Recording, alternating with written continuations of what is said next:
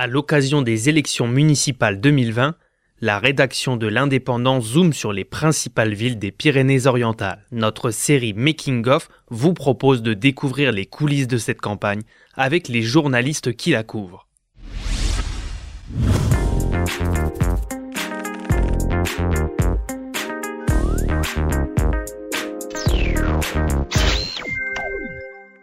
Bonjour Thierry. Bonjour. Tu es rédacteur en chef adjoint de L'Indépendant, chef de la rédaction locale de Perpignan. À ce titre, tu as suivi toute la campagne des municipales. Et à trois jours du premier tour, un ultime sondage réalisé par l'I F O P pour L'Indépendant donne de précieuses indications. Alors, quels sont les chiffres et qui est en tête ? Alors effectivement, hein, plus qu'elle ne fige, elle, même elle installe les positions, ce nouveau sondage. En tête, il y a Louis Aliot qui est à trente-six pour cent d'intention de vote.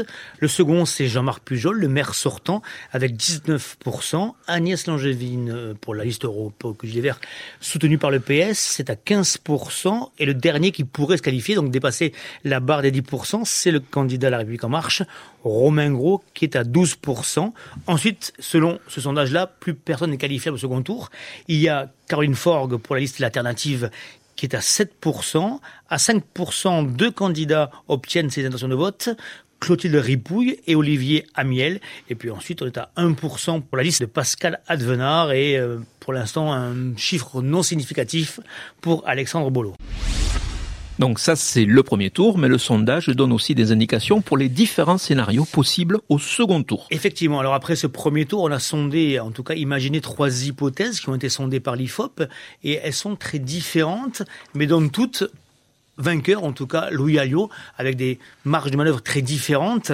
La première serait une hypothèse, une triangulaire, Langevin, Pujol, Aliot. Agnès Langevin obtiendrait trente et un pour cent au second tour, Jean-Marc Pujol vingt-neuf pour cent et Louis Aliot serait le vainqueur à quarante pour cent des voix sur cette triangulaire. Quand il y a des duels, par contre, c'est beaucoup plus serré. Oui, tout à fait. Et là, euh, c'est moins évident et on peut dire que par rapport à la marge de manœuvre des sondages, tout est encore jouable. Sur un duel Pujol-Aliot, on est à cinquante et un pour cent pour Louis Aliot et quarante-neuf pour cent pour Jean-Marc Pujol. On voit qu'à deux points près, la marge est très réduite, très courte et qu'une campagne de second tour peut encore faire la différence.